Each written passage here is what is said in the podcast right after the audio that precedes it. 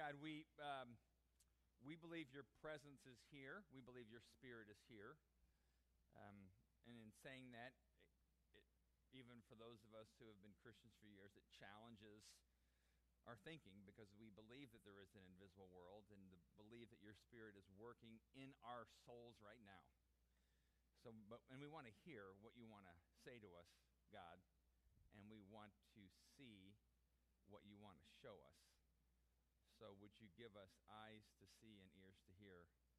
Because we want to be the kind of people you said we could be, and that's full of the love and the life that come from you alone. We want to be those kind of people overflowing into the lives of those around us, bringing the freedom and the life and the love that comes from you alone, God. That's the kind of people we want to be. And we ask this all in Christ's name. Amen. Uh, how many of you have been to the eye doctor lately? Anybody? Eye doctor? Have you seen? Uh, Aaron, put that first. Yeah, put that chart up there. It doesn't, doesn't. It's not one of these high charts that says something. Put the put the letters together. So don't try to make a code out of this. Um, but I've been to the eye doctor a number of times. I, you know, I have glasses. You're thinking, of course. But one of the frustrating, you know, and so when you sit there, you're if when you have if you have really good vision or if you have corrected vision, you're supposed to be able to read, you know, down to that smallest line, which. Uh, I don't know where you're sitting or what you can read, but I don't know what the smallest line you can read is. And I don't have one of those things that cover one eye anyway, so we're not going to do that. But that's what it's supposed to look like, you know, and you sit in the chair and then you start realizing when they put your eyes up there, you're not reading it. And then the next one, or the next one. This is what it looks like sometimes. And the last couple times I've been to the doctor, that's kind of what the eye chart looked like for me, even with my glasses on. And I'm kind of getting frustrated sitting in the chair. I'm like, I can't can't see that next line. And then, you know, you've, you've been there. You start guessing. Uh, L, Z, and then you try to remember what you said for the other eye because you know it's the same chart, and then you kind of cheat. You've all done that. You cheat on the eye test. It doesn't help you at all. It doesn't make your eyes any better. But then what I was told was it's they can't even correct mine any better than that to some degree. It's not that bad because I have cataracts, which is, I'm only 54. I'm not that old. Cataracts are cloudy things on your natural lenses. So I'm like, so what am I supposed to do to that? And they said, well, you have to get them out and put new ones in. I'm like, I don't know if I want to do that. I haven't done it yet. But it's frustrating because it's supposed to work, right? It's supposed. To, I'm supposed. To, I've got glasses. I'm only 54. I'm supposed to be able to see clearly, but I don't. I don't. And I remember sitting in the chair, kind of getting frustrated, and kind of like, "Come on, I, I, this, why is this so hard? You know, why does it?" And I'm saying that because I, I wonder if you have, and I think I had the same emotion at times, same feelings, same thoughts. When it comes to being a Christian or following Jesus or what Jesus is all about, because we, we tend to think, well, I, I know all the right answers and you know, Jesus and Bible and God and things like that. But if we're honest, and if I'm honest, sometimes when I'm living my daily life and weekly life and family life and married life and financial life, sometimes I just don't get it. I, I don't always, I don't think I see Jesus as clearly as I, I know I don't see Jesus as clearly as I want to be, as I want to see him. And it's not like I'm stupid or ignorant, and some of you, like me, have been a Christian for decades. But yet there's times when it's like, okay, I don't get this. You know, forgiveness is hard, and financial generosity is hard. I don't, I don't shouldn't it be easier? Shouldn't it be like the very clear eye chart? Shouldn't Christianity just be you get the right information in your head and boom, you're a changed person and life is beautiful, your marriage is beautiful, your kids behave, your financial uh, your checking account is always full, you have no enemies, and if you do, you forgive with incredible generosity. Shouldn't it be that way? But the reality is it's not. And, and it's not because we don't have the right information in our heads about Jesus but there's something else that God needs to do to open up our hearts to see some things. What we're going to do starting today, we're going to start a series called uh, Seeing Jesus. And it's just, it's a, we're going to go through the Gospel of Mark. Mark is the second of the New Testament. Yeah, second, yeah, Matthew, Mark, Luke, John. Second of the New Testament Gospels. And what, what motivated this series for me was, I really felt like God put it on my heart, but it was more, I, I want to see a better, I want to see Jesus in a new way, in a fresh way. Not new like different, make him, but I, I want fresh eyes on Jesus. And if you're like me, you've heard the stories of Jesus for a long time, and maybe if you've only been a Christian for a few years, or maybe if you're not even a Christian yet, you've heard some stories of Jesus, but if you're like me, you don't always doesn't always make sense, and the and the, the eye chart about Jesus isn't always clear and clean and easy. So I want I want to all have fresh eyes on Jesus. And I want us to be thinking about even friends of yours who aren't aren't even Christians, have no interest in religion. I want you to be thinking about them. What would it be if they had fresh eyes on Jesus? What if they had even eyes on Jesus? Because we have this perception of what Jesus is like, but when you read the stories in the Bible, it's like, oh, this is a this is a unique guy. I mean, we're Christians. We're not we're not religious people. We're Christians who follow Jesus. So our it seems to be then our entire faith, our entire life has to be based on how clearly we see and understand Jesus. So the Gospel of Mark was written by John Mark. And let me just give you a little background on this. John Mark would have been, he didn't show up till the book of, I mean, his didn't show up till the book of Acts. And he actually was a traveling companion of Peter when they did some missionary stuff. So John Mark, we don't know that he was an eyewitness of these events. He heard it all from Peter. He, he traveled with Peter for years. So Jesus died around 33-ish AD. We don't know exactly the date, but in the Gospel of Mark, which was most believed was the first of the four Gospels to be put in writing. At that point, it was verbal stories transferred on. And Mark was the first one in, in around 65 AD, so 35 ish years after Jesus had died and resurrected. Peter died. Peter was actually martyred, he was killed in Rome. And so the assumption must be then that John Mark was encouraged by people. You got to write down the stories Peter told you. Because people need to know. You know, the eyewitnesses were dying off. And there were Christians who really believed and they followed Jesus, but they're like, we, we, we want to understand clearly what Jesus was all about.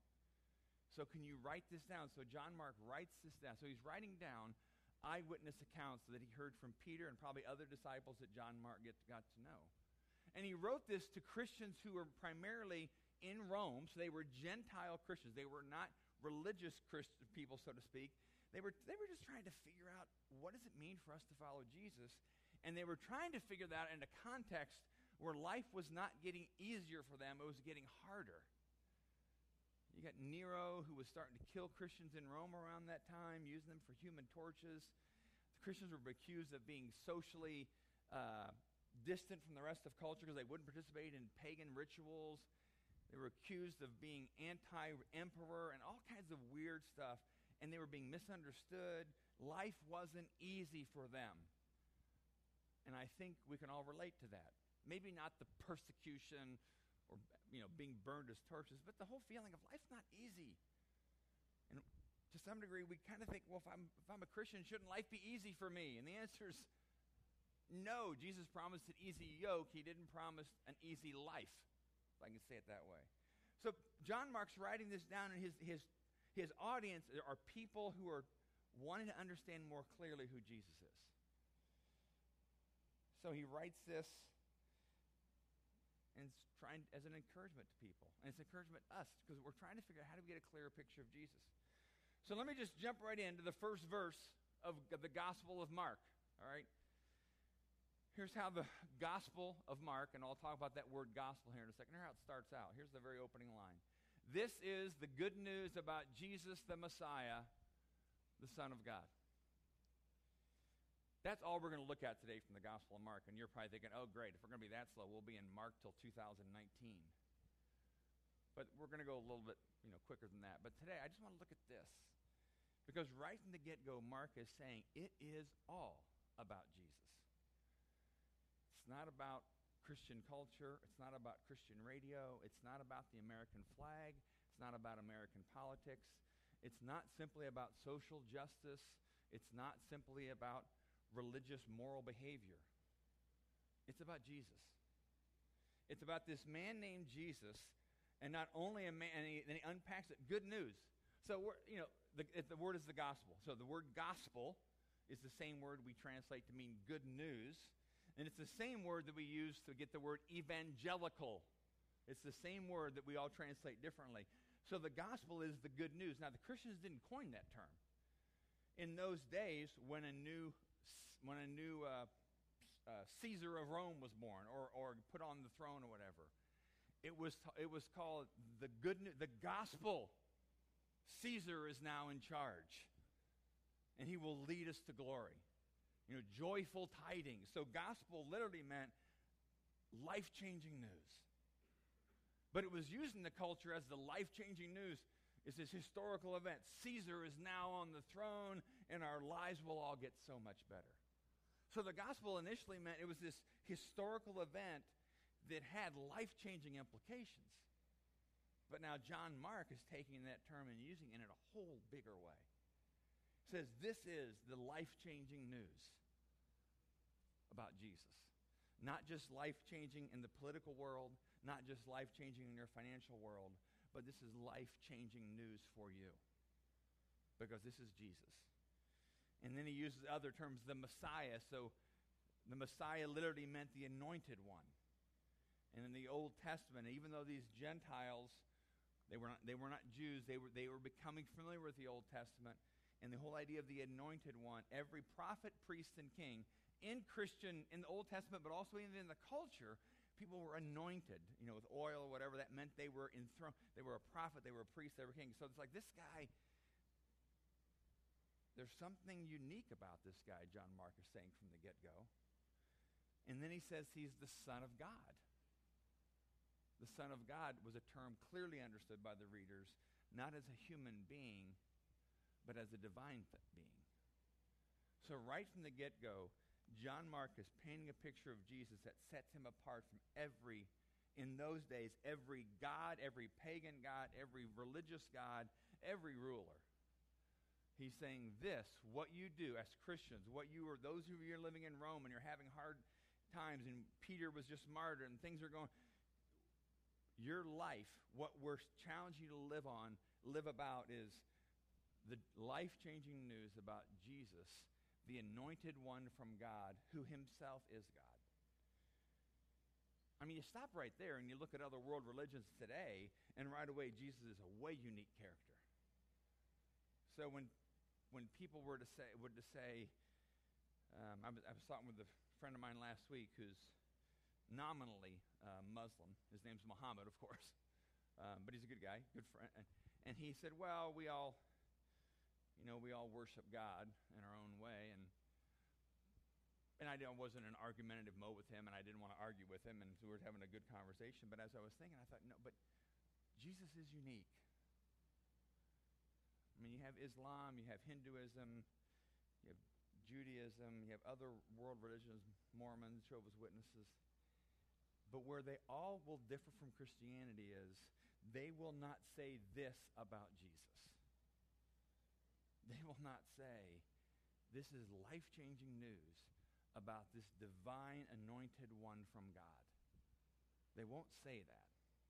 So, right away, Mark is separating this religion from all the other religions of Rome and all the religions of Bloomington and all the religions of the United States. He's not saying we're better, we're great, we're awesome, but he's saying this is what it's about. And then the whole rest of the book of Mark is an unpacking of the life of Jesus. And then, again, you may know some of the stories. And maybe if you're like me and you've heard these stories from growing up, or maybe you've heard stories just throughout the culture, sometimes the stories start becoming like Charlie Brown's teacher, like wah wah wah wah wah wah wah wah. Jesus did this, wah wah wah. Healed somebody, wah wah wah. And after a while, it kind of it, it, loses it. It's stale. I'm not saying Jesus is stale, but you, your ears kind of get used to hearing it. But you know, the book, the, the, here's what's all included in the book of Mark. It starts out, and we're going to look at this. Starts out, one of the first things Jesus does is he casts out a demon. Oh, wow, this is different. This is supernatural. Casts out a demon. Then he starts healing people that had leprosy and that couldn't walk and were blind.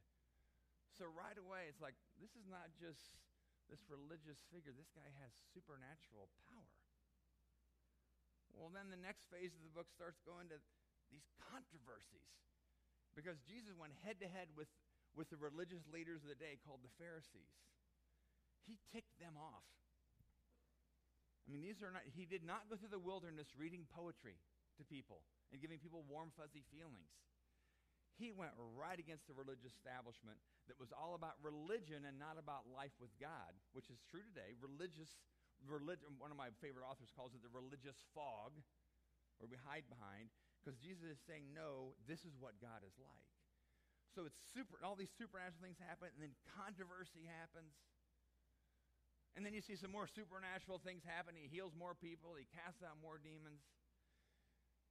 And, he, and then he tell, talks in these, he teaches in these things called parables, which are these, he tells a story about what God is like, but it's not clear. It's like a story that has a deeper meaning, and you're like, what? Jesus, why don't you just tell it straight? Jesus, why? It can, it can feel confusing, but Jesus' intention was it not to confuse us. Well, then there's more controversy. He goes head to head with the Pharisees again because now Jesus heads down to Jerusalem. More controversy, more, time, more confrontation. He had no problem confronting the status quo. More healing, feeds 4,000 with a few loaves of bread and fish from Long John Silver's, does a few things like, I mean, just some incredible supernatural things. So, for those of you who, who have understood Jesus, rightly so, as a very loving person, that's like small piece. That's like the core of who he is. And there's this supernatural power. Then there's this confrontation of religious status quo. Then there's controversy. He loves to kind of go head to head with things because he's wanting to see people set free like you and me. And then there's dramatic more healings and confrontation even with the spiritual power we call Satan. And then the book of Mark ends with the Last Supper and Jesus' betrayal and his arrest and his torture and his death. But then his resurrection. So you can see if you're one of these uh, Christians in Rome 2,000 years ago, and you're trying to figure out if you want to keep sticking with this Christian thing or if you've got it right, because maybe you think you got a hold of the wrong end of the stick, and am I doing this? It's connected with those people. Because he's talking about controversy and conflict and supernatural power. And so they're, they're like, this is, this is what we thought Jesus was about. We just needed to know for sure.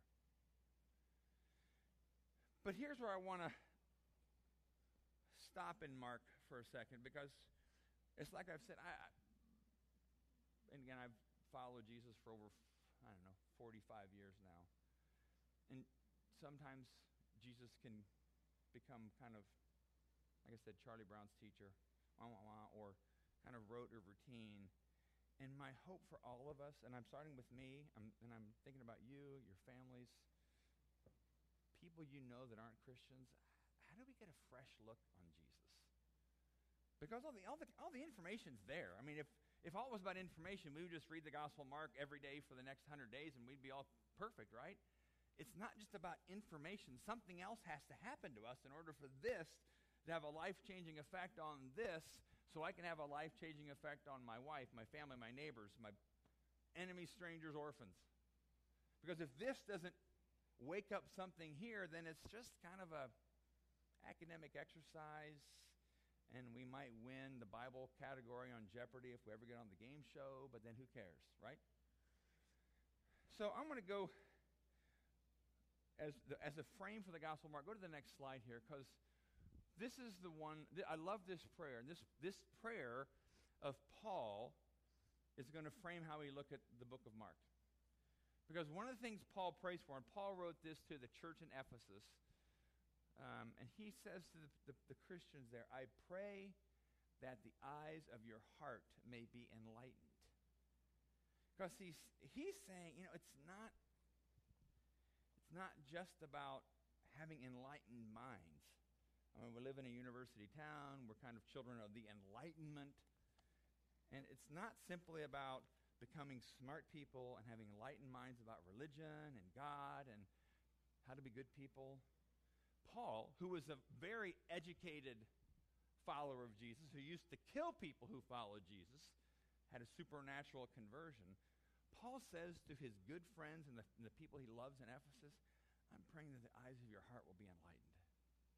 I want you to see something you're not seeing. And, and you're like, if you're like me, you're like sitting in the chair at the optical, the optician or the ophthalmologist's office. You're like? Well, I, I can't see it. It's not. I got cataracts. I can't see it. I can squint all you want, and I won't be able to see it. I can guess. But this is where what Paul's prayer is basically saying for you and me is that we can only see this if the Spirit of God intervenes. Because again, Christianity is a supernatural religion. It's not a moral religion. It's not a political religion. It's not an American religion, Republican or Democrat. It's not a do good, be good, social justice kind of religion. It is a religion that finds its source in supernatural realities. So if we want the life of Jesus to change your life or my life, we need the eyes of our hearts enlightened. We need something outside of us to open up something inside of our beings. And that may sound kind of weird, mysterious, whatever. It's simply saying we need the Holy Spirit to open up our hearts. You know, and it's interesting because Jesus, even in the Gospels, when he's talking to people, he'll even talk to the Pharisees, the religious leaders. And he'll say, You blind guides. You're the blind leading the blind. And they weren't blind. But he's referencing kind of this spiritual reality of you don't see it. And he wasn't saying you're dumb people, you're intellectually inferior. They were the intellectual giants of the day, and he's calling them, you're blind. And they knew the Old Testament, they knew the Bible super well. But Jesus says, you're blind because they weren't open to the Holy Spirit's way of one open up. Because it, it, when the Holy Spirit gets involved in your life, it's it, it shuffles the deck quite a bit. It, it messes. It challenges your comfort level. So, so Jesus, and then, and even in the New Testament, and the other place in the Old Testament, Paul will talk about they're living in darkness. They don't see the truth. Well, he's not saying they're all sitting in dark rooms with their eyes closed. He's saying there's something in their spirit, in their soul, that is not comprehending the truth of God. And again, it's not an intellectual, low IQ test kind of thing. It's a, there's something that's not connecting, and, there's, and that something is the Holy Spirit's not giving that openness to them. Go to the next slide here. I am not an emoji user for the most part. But this week, a friend who's here at church today texted me and said, How could I pray for you? And I said, You know, my prayer lately is I, I want the eyes of my heart to be opened. So he texted back the eyeball emoji, the heart emoji. He did not do the sunshine emoji. I added that one. I love the word emoji. Don't you like that word emoji? Anyway. But I want the eyes of my heart to be enlightened. And you might think that's cheesy if you're not an emoji person, but you will remember it. I, promise you. You will, won't you? You might never, for anything else this morning, but the eyes of our heart to be enlightened. And that's, that's what I want. I want the eyes of my heart to be enlightened. Because, it, again, it's not an intellectual exercise. It's a openness, submissive to God, God, whatever you want kind of exercise. It requires nothing of you and everything of you. Because you have to say, whatever you want, God. Whatever it takes to open up the eyes of my heart, because I want to understand what it means that Jesus loves me unconditionally. I want to understand that what it means that Jesus forgives my sins and I don't need to be wallowing in self guilt anymore. I want to understand what Jesus means when he says we can forgive those who persecute us. I want to understand what it means that he'll provide all of our needs and we don't need to worry about our financial life in, in the sense that we worry about. I, want, I don't get that. I want to understand that, Jesus. I want to be, I want you and me. That's what he's saying. And so when Paul's saying, I pray the eyes of your heart might be enlightened, that's what he's saying. I want something, I want to see something I haven't seen. Let me finish this verse in Ephesians because I want to just kind of go there. I pray the eyes of your heart may be enlightened in order that you may know the hope. Say that word with me. Hope. All right. I want you to see hope to which he has called you the riches of his glory and inheritance. Say inheritance. Inheritance. Inheritance is kind of the sense of provision. I, I have something. I have a heritage. I have things coming to me that someone gives to me that gives me provision in life, not just financial things. And his holy, as holy and his incomparably great power. Say power. This is, this is the part of the prayer that I love with Paul. He's saying, I'm praying that your heart will be enlightened so you'll understand the great power for us to believe that power is the same as the mighty strength he exerted when he raised Christ from the dead. So Paul's prayer for his friends at Ephesus, who are not necessarily overly educated or over spiritual, I want the eyes of your heart to be enlightened because I want you to see there's a power available to you that's like comes from and is like the power that raised Christ from the dead. There is supernatural power available to you. We are supernatural beings, and he's saying there's supernatural. And I'm not just saying supernatural power to go move a mountain, although the Bible says we could. I'm talking the supernatural power in the real simplistic way that maybe we wrestle with is the supernatural power to forgive somebody who's hurt you deeply. The supernatural power to be generous with your money even though the accounting doesn't make sense if you give that much away. The supernatural power that trusts God with the next few days, even though all you see in front of you is obstacles. The supernatural power to be kind to someone who's not kind to you. The supernatural power to say no to those things that tempt you and tell you this is where you're going to find life, but in the end it leads you right down the pit of death. The supernatural power to say no to those things that tell you life's over here, life's that's the kind of power if, if we could just have that power, we would transform this community. Because it's a supernatural, it's, it's, not, it's not willpower. I can use willpower to so much to say, I'm not going to do that. I'm not going to look at that website. I'm not going to take another drink. I'm not going to take another smoke with marijuana. What, I'm, I can use willpower. But what Paul's saying is, no, there's a supernatural power that's not your power, but you have to be open to that coming inside of you. And if you have that kind of power to forgive and to be generous and to have integrity, you will, you will walk toward a path of unusual joy and love and peace. You will be the kind of person. The, Jesus says, if you follow me, you'll, you'll be like a river of, there'll be like a river of water exploding from you to people around you. And the Bible says later something about the Holy Spirit. I don't know. I'm, I'm, guessing none of us would write on, if you if he had said on a scale of 1 to 10, do you feel like your spiritual life is a bursting forth stream of water refreshing other people, some of us might say 4 out of 10, but I can't imagine anybody here saying, I'm a 10. I got that river of water. So there's always more. There's always more. And so this, this promise that Paul's praying for, and again, Paul's not, it's not a religious prayer, it's a prayer for ordinary working people that he knew in Ephesus. I want your eyes to see some things you haven't seen before. So Go to the next slide, Aaron. So back to this.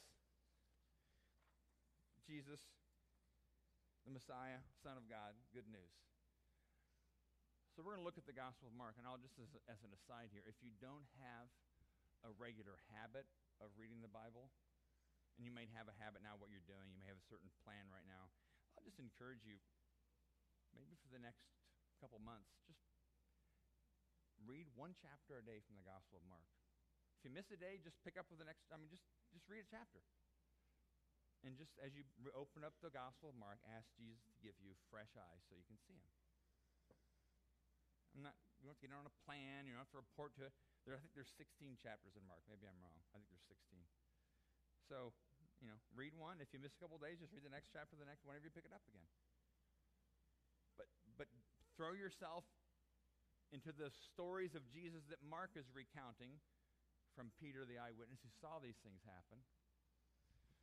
Then I'm also going to encourage you, go to this next slide here. This is where I want to, I'm going to encourage you simply, and I, again, I don't know how many of you have a regular habit, and I'm not saying, I'm not trying to make you feel guilty, regular habit of praying for people. I mean, we all, we all have, you know, wishful, you know, we always say our thoughts and prayers are with you, which sometimes mean I haven't prayed a second for you, but I'm going to tell you I have. I mean, you know what I'm saying. But we all have, we all, we wish well for people and we think well of people. But this simple prayer right here, open the eyes of my heart. You can, you can say that when you're getting in your car going to work. Jesus, open the eyes of my heart. You can say that when you're walking across campus. It takes you, what, five seconds. Jesus, open the eyes of my heart today. That's a pretty powerful prayer because you're asking for something supernatural to come in and change your life. But let me add this, though. So I'm going to challenge you to pray this for yourself. Just when it comes to your mind this week, when you're driving, when you're taking a shower, when you're laying awake at night, Jesus, open the eyes of my heart for you. Let me add, challenge. I'm going to challenge in three ways. Secondly, pray this for people you love. Pray for your husband, for your wife. Jesus, open the eyes of her heart. And it's not a condescending prayer. You're not saying she, he is so blind. No, it's that I need it too. So it's not a prayer of condescension. I mean, I'm not saying, oh, open the eyes of his heart so he'll see that he's totally wrong in this argument. No, that's not it. Open the eyes of his heart, Jesus, so he'll see Jesus. He'll see you in a whole new way, in a powerful way. Pray for your kids that way. Again, that's, that's a seven second prayer. Jesus, open the eyes of his heart. Open the eyes of her heart. Pray for your roommate that way. Pray for people you don't like that way. Enemies. Jesus, open the eyes of their heart. And not, it's not a go get them. It's not a show them where they're wrong. It's simply saying, Jesus, show them yourself. Open the eyes of their heart. So pray that way for you as we look through the Gospel of Mark over the next few months. Pray that way for those you love, and for that matter, even those that are hard to love. But the third way, and I really want to encourage you on this, pray that for people you know that don't know Jesus. That you think, boy, them ever wanting to follow Jesus seems like a long shot. I mean, I was, the other morning I was thinking about one of our neighbors who, by his own admission, he calls himself a pagan. He doesn't know much about the Bible. And I just said, Jesus, open the eyes of his heart. My wife was just telling me the other day about a couple, couple women friends of hers who aren't Christians that she kind of was saying, I wish there was some way I could connect them to Jesus and the Bible. And it's like, well, open, Jesus, open the eyes of her heart. And does that mean you pray that and then you have to invite them to church? Does that mean you pray that and you have to throw a track on their front porch the next day? No. But if you're praying, Jesus, if I'm praying about my neighbor, Jesus, open the eyes of his heart. And I'm praying for him by name, again, with that seven second prayer, I need to be wide open to whatever God asks me to do in relationship to that guy over the next days, weeks, and months. No, I'm, I'm, not giving you an agenda. I'm not saying, well, if you're going to pray that prayer within five weeks, you need to ask him to church or to your Bible study. You might because God tells you to. But if you're praying that and we believe that when God when we pray, the Bible says God hears our prayer, he responds. If you're asking the God of the universe, if I'm asking him to open up my neighbor's heart, so he, the eyes of his heart, something is going to happen. It's not just wish. I'm going to throw up a wish, God, and I hope you catch the wish.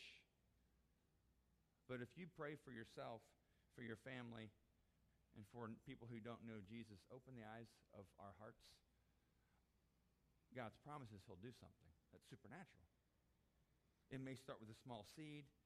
It may not be that um, the person may not knock on your door the next day, hey, I'm ready to hear about Jesus. That may not happen that way. It might, but it may not. But you don't know that a small thing, you may plant a seed, someone else may water it, someone else might make sure it grows, and then Jesus becomes really clear to that person.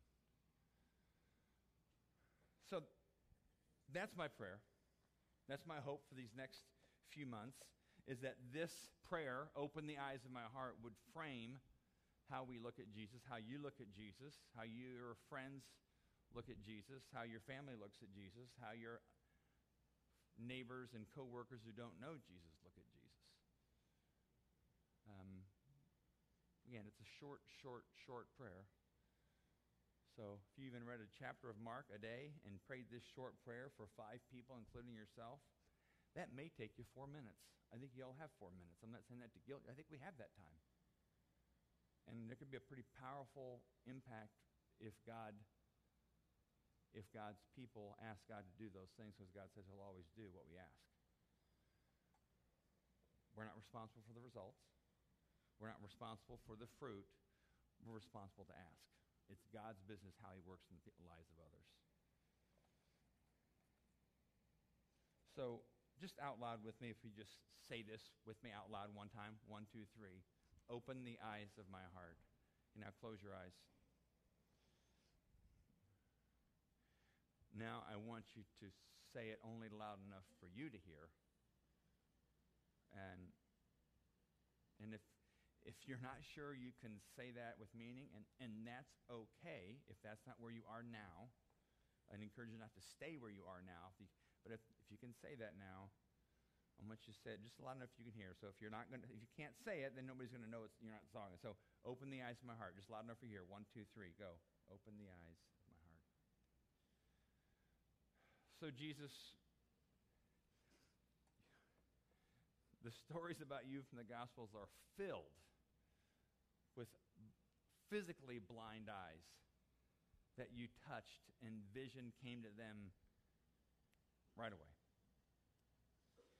The stories about you from the Gospels, Jesus, are filled with people who didn't see you through their eyes or their heart. They were blind. They didn't see you. They didn't get it.